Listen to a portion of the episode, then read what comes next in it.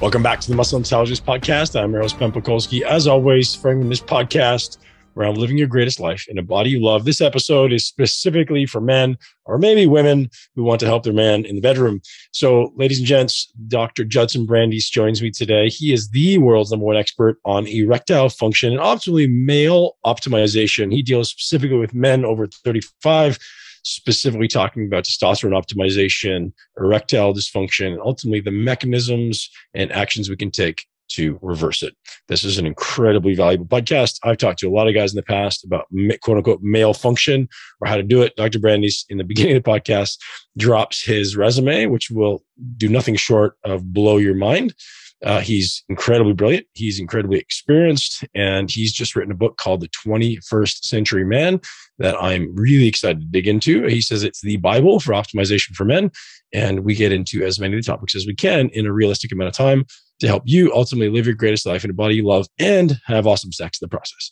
So, without further ado, for me, enjoy the podcast with Dr. Brandeis.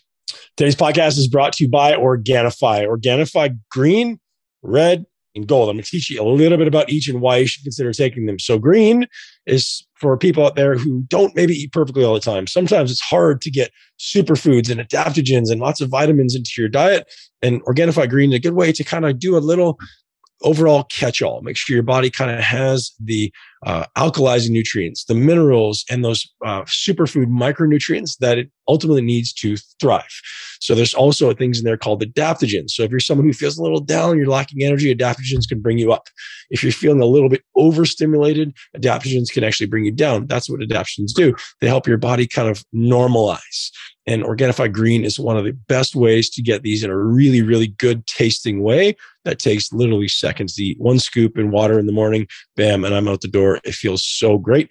Now, guys, specific to you for this podcast, if you're not already taking reds, so Organifi Reds is loaded with uh, berries. So things like uh, red berries, blueberries, dark berries, beets are very, very useful for nitric oxide production. Why does that matter? Specific to this episode, Dr. Brandeis is going to tell you about why you need nitric oxide for improving erectile function. So if you're a man not already taking a Reds product, go over to organifi.com slash muscle right now and pick up a year supply because it's absolutely something that you should be taking on a consistent basis, not just for your erectile performance, but also for your heart. As we age, guys, we want to keep heart attacks and erectile dysfunction at a distance, let's just say. But so, and as far as the gold, gold kind of tastes. I remember Drew was on the podcast and he says it tastes like a marshmallow made love to autumn, uh, which I thought was kind of funny. It's delicious. It's um, savory, a little bit sweet, uh, kind of like yeah, it's just delicious, and it helps really to calm you down. It's very much about slowing you down. The evening, for someone who likes to drink something in the evening, you can't have coffee. Organifi Gold is a great way to replace that. It's also full of adaptogens and mushrooms to help you just chill out before bed. Head over to Organifi.com slash muscle, get hooked up with 20% off, and now go enjoy the show Dr. Brandeis. I grew up in New York and I was attracted to track and cross country. So I became a runner, but then I became really interested in triathlons. I read the article in the in the uh, Sports Illustrated about the first Ironman triathlon, and I became super interested in triathlons. I started doing triathlons in I think 1981, 1982, back in those days before Bud Light sponsored triathlons. And so you would get up on the starting line and all the icons of the sport would be there. You know, Dave Scott and Scott Tinley and Scott Molina. You know, they were just regular old guys. It was even before Scott bars. I mean, it was amazing. So then I went off to Brown University. I ran track and cross country for a couple of years at Brown University and decided I wanted to become a doctor. So then I went off to American Red Cross, did some really interesting research with Harold T. Meryman, who was the, the researcher who figured out how to freeze blood. So you can't just take blood and throw it in the freezer because water expands and so the corpuscles will pop. And so Harold Meryman figured out how to infuse blood with a number of substances that stabilize the membrane so that you can actually freeze it and then give it back to uh, to folks. So interesting. Yeah, and so that time we were actually trying to to um, freeze rabbit kidneys for transplantation, which is really cool because now 25 years later, we're actually using pigs to transplant into humans. Uh, so yesterday was actually the first pig heart transplanted into a human, and uh, they've been transplanting pig kidneys also. Really? Yeah. So it was actually. How up to date with the are, with the research are you? That's really interesting. Yeah, I'm pretty up to date. I mean, oh. not not as up to date as, as the other stuff, but you know, back in those days, I imagined doing that exact same thing. You have to basically create what's called a knockout pig. So the problem is you have to transplant across species. So there are what we call antigens, things that your body recognizes as foreign. And you use a technology kind of like CRISPR, where you knock out or take out certain genes that your body, human body, would recognize as foreign. And so you have to overcome that with humans to pigs, but then also pigs get certain viruses.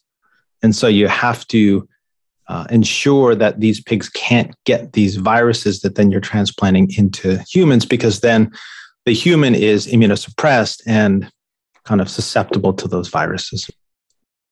So it's really exciting that that's all happening. And then I went off to medical school at Vanderbilt. And then when I was in medical school, I took a year off and did a year of research at Harvard Medical School at the lab where they did the first living related kidney transplant. And I did research on uh, basically kidney transplantation and transplantation immunology. And then after that, I went off to UCLA and trained as a a urologist, so as a general surgeon, but also as a urologic surgeon. And then I went off to private practice. I decided I didn't want to live the life of a transplant surgeon and I lived the life of a urologist, but I did some really cool things as a urologist. I helped develop surgical robotics. So we had the second Da Vinci surgical robot in the country. I developed kidney stone center and our MRI guided prostate biopsy center. Uh, I was chief of urology at my hospital, chief of urology for the local HMO, and voted the top urologist in the San Francisco Bay Area for the past seven or eight years. What motivated you? I'm very curious. Someone who achieves at that level and continues to achieve and achieve and achieve. What was the driving force? You know, it's just, I think training as a runner and training as a triathlete, you just learn how to work. And you, you know, I'm not the kind of guy that just sits on the couch and does nothing. I'm always sort of looking to learn new things. And I just have a kind of creative drive. So I do clinical research at my office. I have, I think, three or four clinical research projects going on now that are really um, fascinating. So I have one, which is called the P-LONG study, which is a penile elongation study. And so uh, we'll present data in about a year showing the first study ever to improve the length and girth of the male penis. Which sounds kind of crazy. And to be honest, it's not that important for me that men have bigger penises. Um, but I see a lot of guys that come in because of my specialty where they've done things like surgically or injection of fillers that disfigure their penis or make it less functional. Mm. And so I developed a, a natural way to do that using a high quality PRP or platelet rich plasma and traction devices, suction devices and uh, so we're almost finished recruiting the study. Um, I also use a technology called high intensity focused electromagnetic waves, which boosts muscular strength probably 10 to 15 times faster than you can do in the gym. That's only used for the penis or that's used for all muscles? No, no, that's actually used for. So the study that I, I just presented uh, about a month ago at the Sexual Medicine Society meeting um, was on orgasm. So this was the first technology ever shown to improve the intensity and duration of orgasm. Wow! Can you so like how it works? Yeah. So you know, I mean, I, it's kind of preaching to the choir, but uh, the way that you activate muscle is that you from the brain you send a, an a, a electrical signal down a nerve, which basically is an ionic gradient. And when it gets down to the muscle, it causes depolarization of the muscular fibers. And then you get thin and thick fibers that intercalate and slowly slide alongside each other. Right. But that uses a nerve, and that nerve is the limiting factor, meaning that the nerve has to depolarize, but then repolarize and depolarize and repolarize and depolarize and repolarize. And so there's a limit to how many times you can do that per second. But with high intensity focused electromagnetic waves, right? So the company is called BTL, and they have two devices. One is the Emsella, which is for the pelvic floor, and the other is called Emsculpt, which is for regular muscle. You can actually depolarize the muscles using electromagnetic fields. So it's kind of like a TENS unit that people use, but TENS unit is a direct current. Right. Right. So a direct current takes the path of least resistance. So it goes through the skin, superficially through the muscle, and out through the skin. And because it goes through the skin, it generates heat. And so there's a limit to how much you can use it. But with the Emsculpt device, you can set the depth of penetration and it doesn't really go through the skin because it's a field. And so you can have a deep contraction of muscle. And, you know, this is, I use it really for my patients who are 50 plus. So most of my patients come in because of sexual dysfunction, but I, you know, I have an InBody scale. So I look at everyone's percentage body fat, basal metabolic rate. I look at their left arm, their right arm, their abs, their, their legs. And I, you know, I'm able to assess really what's under the hood. And a lot of my patients have problems with um, lower leg weakness. And if you're in your 50s or 60s or 70s, those are much more important than your upper body hmm. because those affect your mil- uh, mobility as you get older. Right. And so, for example, I have uh, a male rejuvenation protocol that, you know, the nice thing is as a as a surgeon and as a physician, I can pretty much do anything. So I do a lot of testosterone replacement in men that need it. Um, I have the Emsculpt. I have the the InBody.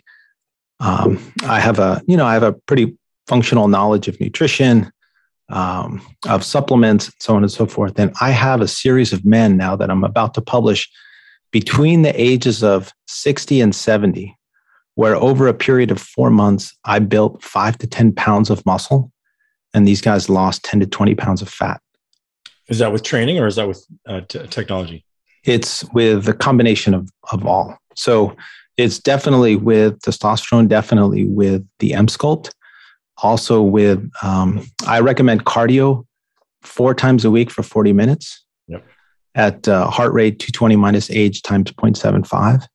Okay. And then um, a, uh, a, um, a circuit training two to three days a week kind of high rep, lightweight, and then protein, a half a gram per pound, and then a, uh, a diet based on what their basal metabolic rate is minus 500, okay. plus the calories you burn during exercise. And then I put them all on creatine. I put them all on Affirm, which is a nitric oxide boosting supplement that I created. And they do amazing. So, can you walk me through mechanistically what's happening as guys age? Oh, sorry. Yeah, I mean, you know better than I do what happens mechanistically in the muscle. You know, first of all, the mitochondria. No, so I'm talking about erectile dysfunction. Oh, erectile dysfunction. Yeah. Yeah, absolutely. Yep. So, one of my favorite subjects. Okay, so when you're 20, you get great erections in the morning, right? Yep every morning.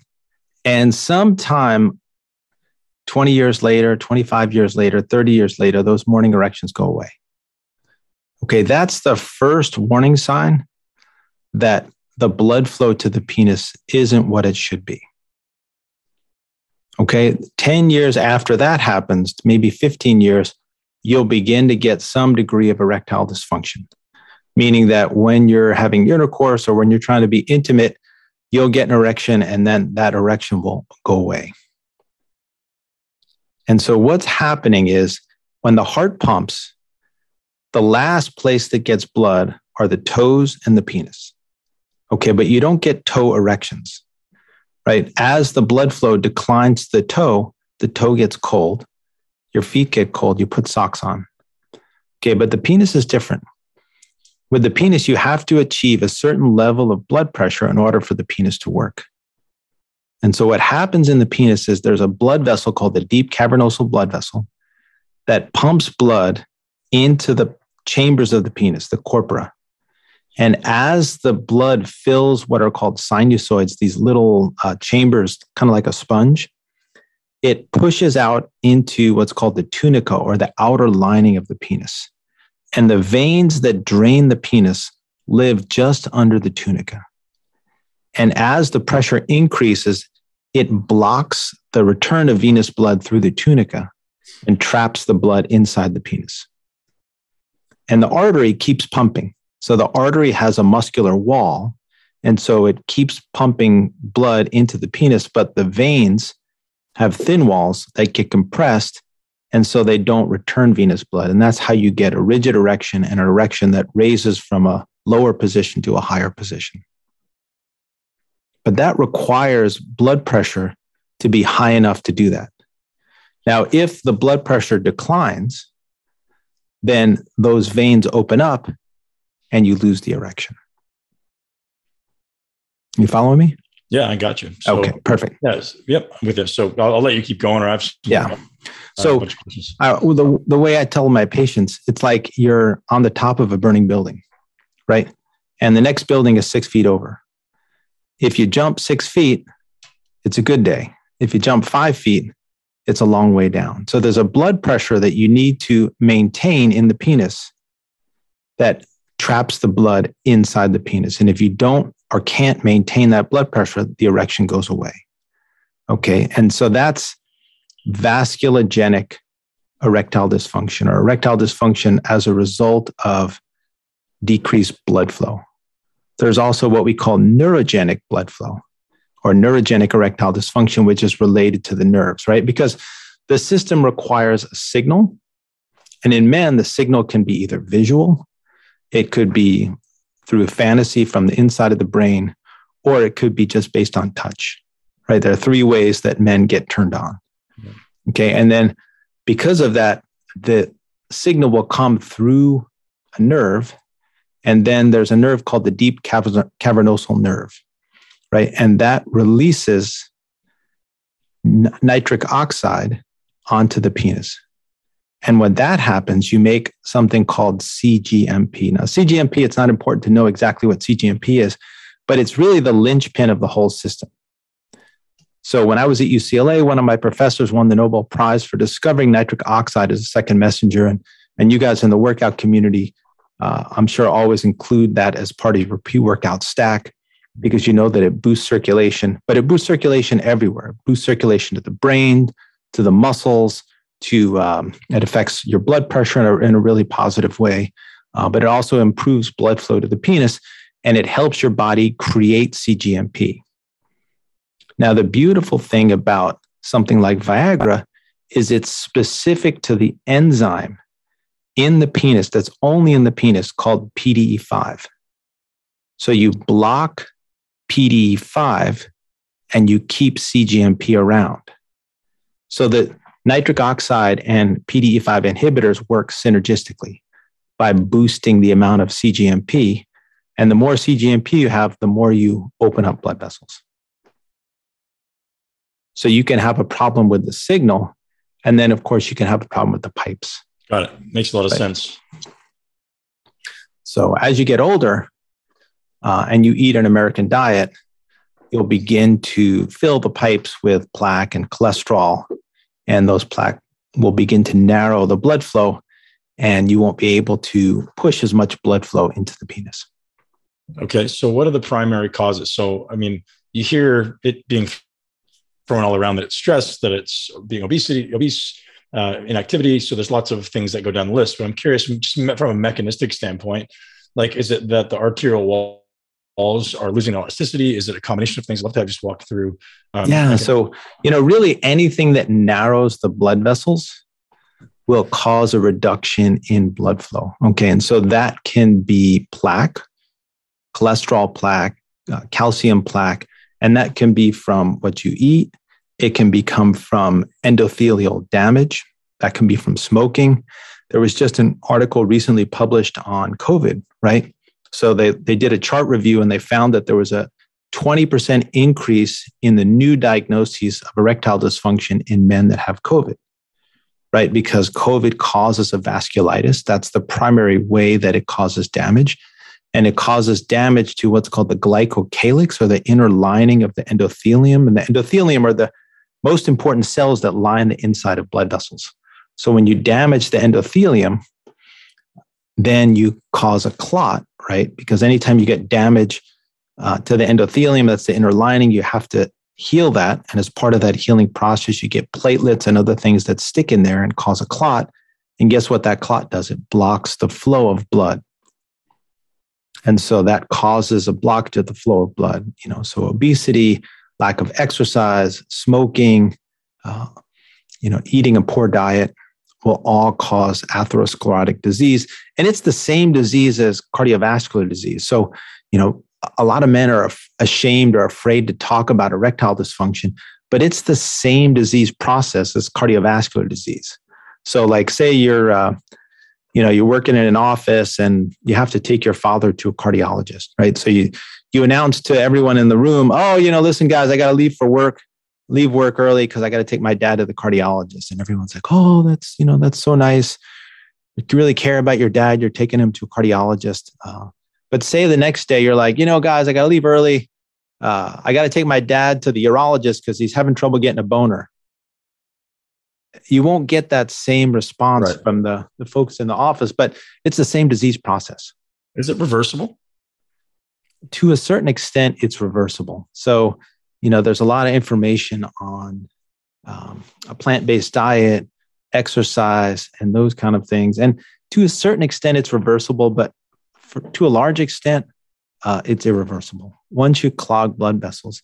Now, the nice thing you can, what thing you can do is develop collateral circulation.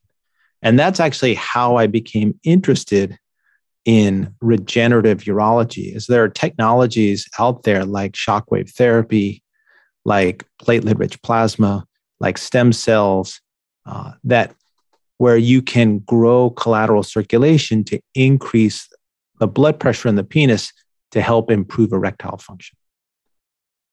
Interesting. So I'd love to have you walk through Shockwave as well, because I know that Gainswave, I think you're still a consultant with Gainswave. Yeah, I'm a medical advisor for Gainswave. Yeah, I'd love to hear exactly what's what's happening there. So as you say, it's just generating new vasculature. Yeah. So, you know, these are hard studies to do, as you can imagine, because you're not going to get a lot of human volunteers that um, will get shockwave therapy and then have us cut their penis off and look at it under the microscope. Uh, but there is a lab in San Francisco right. at UCSF where they did this experiment in rats. So if you're ever in San Francisco and you see a bunch of dickless rats, you know that they participated in this study. But what they did is they used rats and they did shockwave therapy on the rats. And then they harvested their penises like five, six weeks later. And what they found was an upregulation of stem cells, an upregulation of vascular growth factors, an upregulation of nitric oxide synthase. So it's, it's an enzyme that helps create nitric oxide, and then upregulation of nerve growth factors. Right. And so anytime you injure yourself, you're going to get a stimulation of stem cells. So you have stem cells all throughout your body. Right. And then that those stem cells cause the growth of new cells. And you release growth factors, especially vascular growth factor is really important. And then you release nitric oxide to open up those blood vessels. And so, really, what happens is either the shock wave, it can be either a focused shock wave or a radial wave. So, focused goes down to a point, and a radial shock wave comes from a point and out. And as it turns out, there's really absolutely no difference in the results between a radial shockwave and a focus shockwave. But what that does is it vibrates blood vessels in the penis. And those blood vessels think that they're being injured. Even though they're not being injured, they think that they're being injured. And so they generate an injury response, an inflammatory response. And that inflammatory response activates stem cells, activates growth factors, and grows collateral circulation. And so it increases blood flow to the penis. Now, you know, it's it's not going to turn a 65 year old guy into a 20 year old. So if I have a, you know, a 52 year old guy who's taking Viagra and he doesn't want to take Viagra or gives him a headache, I can do shockwave therapy on that patient and I can get them to the point where they don't need medication anymore.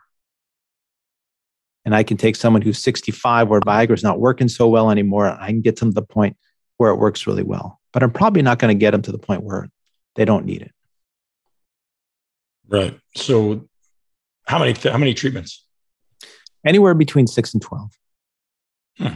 That's not but I believe in uh, combination therapy. So I need I want to maximize the signal. And the way that I maximize the signal is by using a nitric oxide booster like Affirm. And I maximize the signal, especially in folks who are older, by using a daily dose of tadalafil or daily dose of Cialis, Mhm. right? Especially at night, because night erections are really important. When you begin to lose your nighttime erections, you're beginning to clog blood vessels, right? Why would you go from 20 years old, where you're getting erections every night and every morning, to 45, 50 years old, where you're not getting erections every night and every morning, right? Something, something in your physiology has changed. And you have to accept that and embrace that and understand okay, maybe I'm putting on some weight. Maybe I'm not exercising as much as I should. Maybe I'm not drinking enough water. Maybe uh, I should start taking some supplements, so on and so forth, because you get 30 to 60 minutes of erections every night. And the reason you get that is because it needs, you need to keep your penis healthy. And Right? what's the- Every time you go into REM sleep, you get a five minute to 10 minute erection. what's your recommended dose on that typically? On what? On the tadalafil. Five milligrams. Yeah. You know, Uh, younger guys, you can even do two and a half milligrams. Is there such a thing as doing too many nitric oxide boosters? Does it downregulate the system? Uh, you know, honestly, I on I made a video for Affirm Science, and I took eight tablets, which would be the equivalent of six grams of citrulline and and two grams of beets, and I felt fine. You know, I woke up in the great erection the next morning, but um, not really. I mean, that's the beautiful thing about nitric long-term, oxide is. I'm sorry, what? Long term effects, if you're doing it like every day, multiple times a day for a long time, is it does it lose its effectiveness or nothing that we know? of? No, I wouldn't. I wouldn't say that. Okay, great. Yeah, absolutely. You know, the so it really helps, nitric oxide really helps protect the endothelium. Right. It because it opens up naturally helps open and close blood vessels. And so the more open blood vessels are, the smoother the red blood cells and the platelets and the white blood cells and the oxygen and the nutrients flow through blood vessels. And blood vessels have this really cool thing called the glycocalyx, which is like um, like tiny little fingers or cilia that buffer the endothelium because you don't want blood vessels which are packed into arteries to slam into the walls of blood vessels especially if the endothelium is denuded. I mean you should really see like the electron micrographs of folks with before and after covid.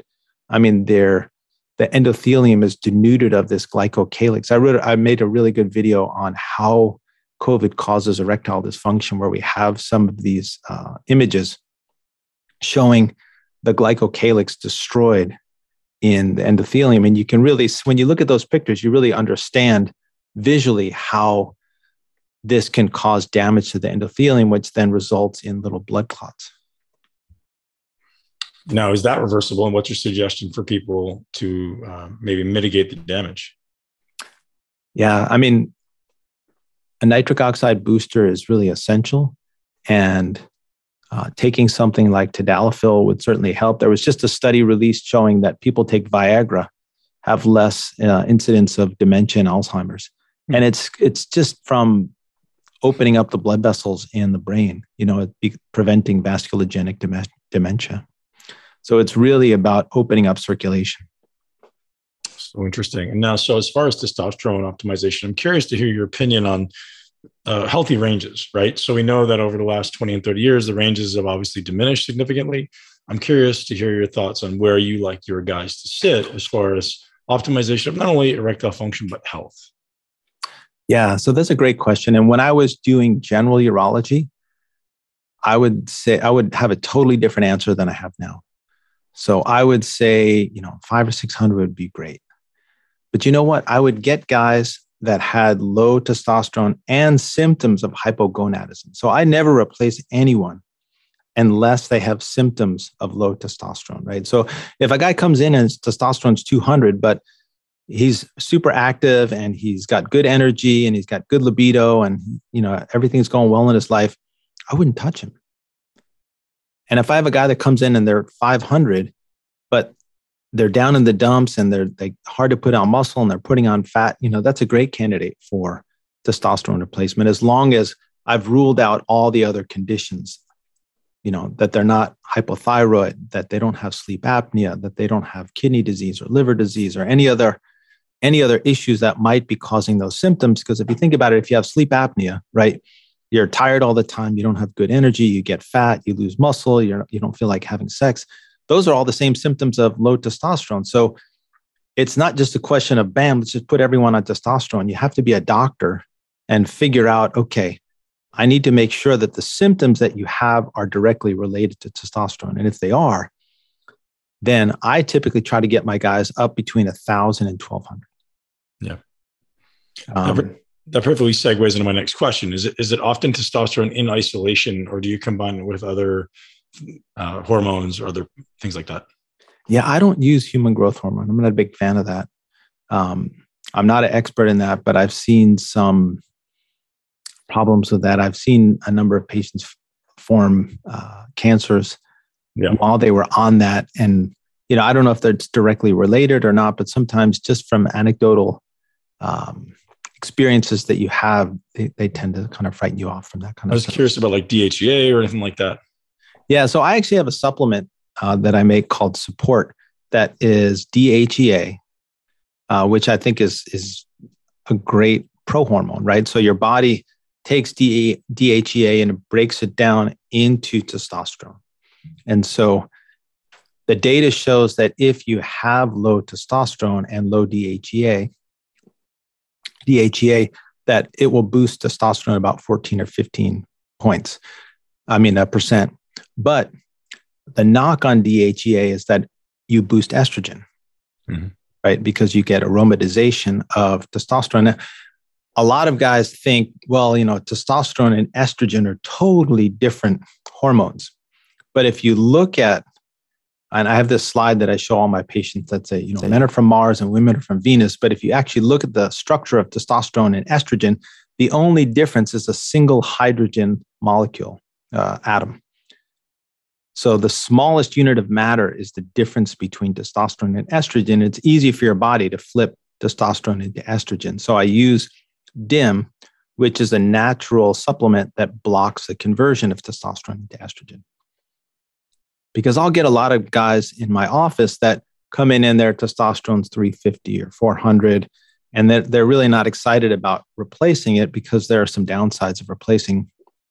And so if you give them something like support, which has DIM and DHEA, and Tongkat Ali and ashwagandha, which are two botanicals that have pretty decent data on boosting testosterone, then you can boost testosterone 15, 20%. And some, in a lot of guys, that's enough. You know, to go from 400 to 450 or 475.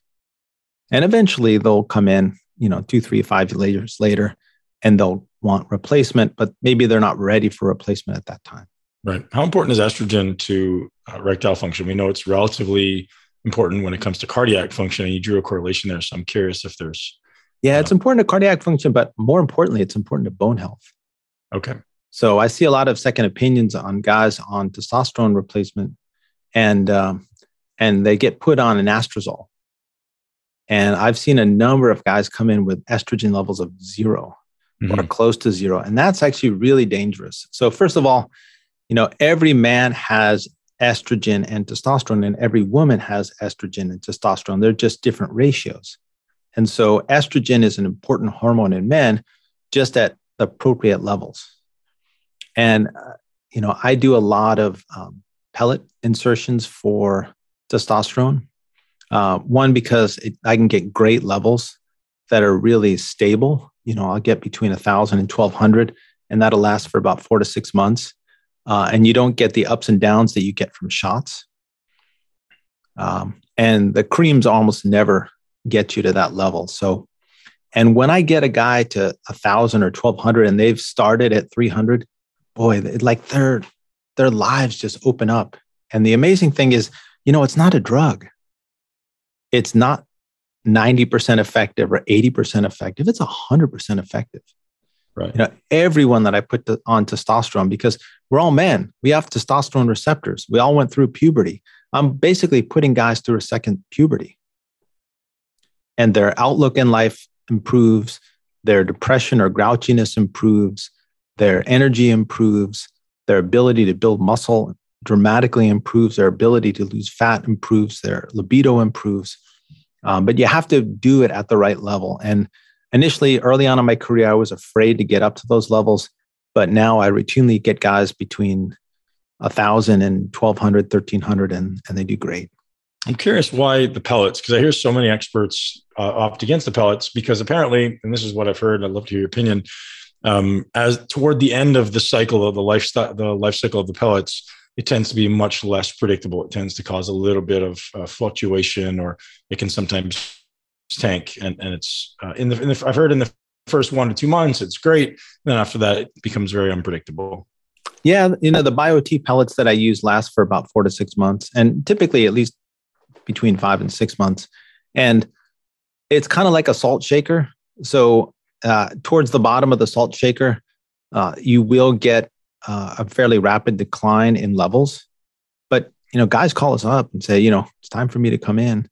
Uh, either that, or you know, when we're first starting to put them in, patients will check a level in about four or five months, just to make sure that the guy knows uh, what you know what their levels are. But once we get a, a relatively stable level established, um, then guys know when to come in and they know when the signs are that they need to come in. Super interesting. And you said there may be some negative implications of being up around 1,000 or 1,200. What are those? Well, just in general, uh, ne- the, the negative implications of testosterone. So, first of all, if you have aggressive prostate cancer, then don't go on testosterone, right? Uh, so, we we've actually shown that it doesn't cause prostate cancer. If you have low grade or even intermediate grade prostate cancer, it's probably not going to flare the cancer. But if you have aggressive prostate cancer, then absolutely do not do take not. prostate cancer. I mean, uh, testosterone. Now, the other thing is it can cause the growth of the prostate. So, benign prostatic hypertrophy. So, if you have an enlarged prostate and you have trouble urinating, go get that dealt with first before you get testosterone replaced. Okay. The other thing is it's going to make your testicles smaller. And you can be either on uh, HCG or Clomid to prevent that complication if you know testicular size is important for you. Or if you're younger and you want to maintain fertility, then make sure that you're on Clomid and not on testosterone replacement. Yeah. In was, addition, oh, go ahead. That was actually the next question I had: is any feedback or insights or opinions around HCG and Clomid use? Yeah, so they're fairly equivalent, um, uh, HCG and Clomid. And I put my patients on Clomid because it's easier to give someone a pill than it is to give them a shot. Uh, and there are a couple of really good review articles from, I think, 2019 in the Journal of Sexual Medicine showing that they're basically equivalent. Um, but the nice thing about Clomid is it's cheap. You know, it's generic, it's cheap, easy to take. What's the dosing schedule on that? Is it um, frequent, infrequent? Uh, once once a day, 25 milligrams. Just ongoing? Ongoing. You know, so I have guys that are in their 20s or 30s. Uh, like say I had a, uh, had a patient the other day that I treated for testicular cancer. So I took one of his testicles out and, uh, you know, he's still 25, 30 years old and he wants to maintain fertility. Um, and his testosterone was sort of getting low. And so I put him on Clomid to maximally stimulate the remaining testicle he had to boost testosterone production. Now, if someone wants to come off testosterone, is that even possible, or are they kind of stuck on it for life? And would it be a Clomid protocol that brings them back? Yeah, you know that's a really good question. So I don't have a ton of experience taking people off that are younger. It really depends on how long you've been on testosterone. The experience that I have is with prostate cancer patients. So prostate cancer is a testosterone sensitive tumor. And the only urologist ever to win the Nobel Prize was Dr. Huggins in 1934. And what he won the Nobel Prize for was discovering that if you have prostate cancer and you remove someone's testicles, the prostate cancer shrinks up. And that's because you don't have any testosterone anymore. And so part of the treatment for advanced prostate cancer is to basically take the testosterone to zero, so medical castration.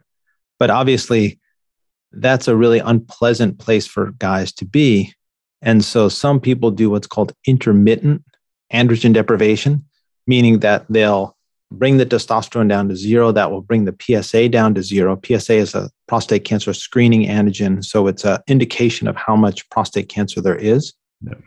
Uh, but then as the testosterone starts to go back up, the PSA will go up.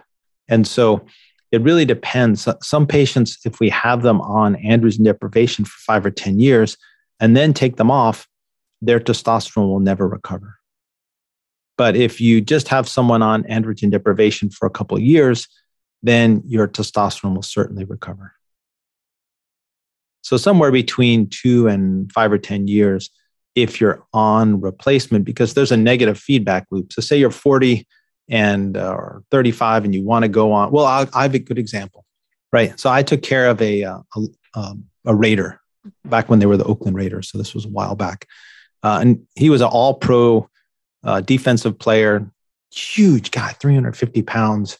Um, and uh, he came in, I did his vasectomy, and his testicles were the size of peas. Right. Because he had been on testosterone replacement for such a long time, because, you know, that was, he made, you know, tens of millions of dollars right. for tackling people. And, and for that reason, his testicles had shrunk up and I was actually surprised he was getting a vasectomy because he probably was pretty much infertile at that point. Crazy. Interesting. So tell us about your book. It sounds like it's uh, definitely worth a read for the male population out there. Yeah, this is um, this was my COVID project, and you know I really care about men and men's health, and mostly for men over the age of 35. You know, younger than 35, you should start picking up some good habits, but you can compensate because you have vitality and energy. But after the age of 35 or 40 or 45, you know, I see guys that come into my office because they've run out of gas. And when they run out of gas, their testosterone's low, or they have erectile dysfunction, or they lose muscle mass, or they put on fat. And so seeing these patients over the years became the genesis for the 21st century man, which is the most complete and medically accurate book ever written for men's health. It's over 900 pages, it's 101 chapters, and I have 60 other physicians and men's health experts because I don't know everything about everything, right? Mm-hmm. And so uh, I have a whole mental health section where we have psychologists and psychiatrists and therapists. I have a whole um, addiction section where we have experts on addiction. I have a whole plastic surgery, cosmetic dermatology, grooming section where we have plastic surgeons, cosmetic dermatologists, uh, really every aspect of men's health. Because in seeing my patients, I came to understand that you can't work on someone's sexual function unless they feel good about themselves, mm-hmm. right? Unless they feel great and they feel like they look great. And if they feel great and they feel like they look great, then they're ready to have physical intimacy. So there's sort of like a like a Maslow's pyramid for midlife men. You know, and at the bottom it's it's physical health and then mental health and then relationship health and emotional health. And at the top is sexual health. So you, if you have everything in line, then you're sexually active when you're in your 50s or 60s or 70s. But you know, if your physical health is bad or your mental health is bad or your emotional or relationship health is bad, then you don't get to the top of that pyramid. Have you experimented with any peptides like PT141 or even some red light therapy? Uh, yeah, absolutely. I love PT141. It's an amazing peptide. I'd love to hear what, what your thoughts on that and mechanistically what's happening there. Yeah. So interestingly, it was developed in Australia and they were looking for a sunless tanning agent. And what they found is all these people got tan, but they also got really horny. And so uh, they isolated the melanocortin, and it's it hits what's called the melanocortin 4 receptor. So it's a little receptor up in the brain, and we have no idea why this peptide works. But what it does is it gives people uh, libido and also spontaneous erections. Now, the thing is, it's more unpredictable than something like Viagra or Cialis. So we know with Viagra and Cialis, you take it within 30, 60 minutes, it's going to work. And then for something like Viagra, it's going to be gone in six to eight hours. And we know exactly what the side effects are. with PT141 or bremelanotide, um, or they've released it for women. It's called Vyleesi. You take it, and it's pretty variable how long it takes to work. It can start working within one to three hours. Although I had a patient the other day, it said it took six hours to work. And then it lasts anywhere from one to three to even 12 hours. Um, and the main side effect is nausea. So I tell my patients, make sure you have an antiemetic somewhere around because I've I've had some patients that really had a bad reaction and had really bad nausea, which kind of ruined the whole experience. Yeah. But once you kind of figure it out, then it actually works really well and predictably within that given individual. Does that make sense? Yeah. Now, does it have a diminishing return um, kind of curve where it's effective in the beginning and less so as you continue to use? Or you know, that's a that's a really good question. I don't know the answer to that. I'd have to get that back to you. Okay. Have you seen any benefit from using red light therapy, either directly on the on the testicles or otherwise? So actually, I, I hold a patent on using red light therapy on the testicles, hmm. um, and we're going to design some studies on whether it actually improves testosterone and then the other interesting thing is so just uh, the testicles do two things, right? They make testosterone, but then they also make sperm, mm-hmm. right? So if you put red light therapy on the testicles, maybe you're going to compromise the ability to make sperm, hmm. right? So these things, there's always a level of complexity uh, that goes beyond what we think. And so, as part of designing the protocol and getting IRB approval, we have to make sure that we're also testing guys' semen to make sure that the sperm counts are okay, that the morphology of the sperm looks okay, that the motility of the sperm is okay. Because, you know, maybe we're improving sperm parameters, but maybe we're, uh, you know, negatively affecting sperm parameters. And so you get yourself in a lot of trouble if all of a sudden 20 year olds are wearing red light therapy for their for their uh, testosterone, but they can't have babies. Right. As far as men who are looking to get their partner pregnant, um, any uh, advice there to bring up sperm count, sperm motility? It seems to be drastically diminishing. Yeah, so there's a great chapter in the book by Dr. Phil Werthman, who's a good friend of mine and one of the nation's top fertility experts. Okay. And so he has a whole chapter on improving fertility. But for the most part, um, you know, I'll recommend people read the book if they're uh, really interested. But most of the healthy habits that we recommend in general, eating well, exercising, so on and so forth. Now, testicles are very temperature sensitive. That's the reason that they're below the body. And you have what's called the cremasteric muscle, which is an attachment to from the external oblique muscle that comes down and grabs onto the testicle. Mm-hmm. And it monitors temperature. So when it's really cold, testicles come up close to body temperature. And when it's really hot, the testicles come down because they want to get away from what they think is body temperature. So anything that you're doing to increase the temperature of the testicles, whether it's spending a lot of time in hot tubs or saunas, if you want to have a kid, uh, you probably shouldn't be doing that. The other thing is there are supplements, mostly with carnitine, that have been shown to boost uh, sperm parameters. Absolutely amazing. I would love to have you tell our audience where they can find your firm products, maybe where they can come to work with you, and obviously the book they can get on Amazon. Yeah. Oh, don't go to Amazon. Yeah, exactly. I hate Amazon. Sorry. Yeah, I think we all do. Oh, I wish Jeff Bezos got blasted up into space and just stayed there. go to the 21st centuryman.com, all written out. And uh, and we have an ebook we have uh, a hardcover book. I'll never go to paperback, right? Because a, a men's health book should be a solid hardcover book. Uh, and then we have, uh, we're working on an audio book. So we're going to release that pretty soon. Nice. Because my nice. patients, you know, they told me, listen, I want, I want to take it on an airplane and I don't want to take a five pound book on an airplane. So we did the ebook. Right. And then a lot of guys in the Bay Area do a lot of commuting. And so they asked to get a, uh, an audio book. But really, it's, it's, by far and away, there's nothing really even that comes close.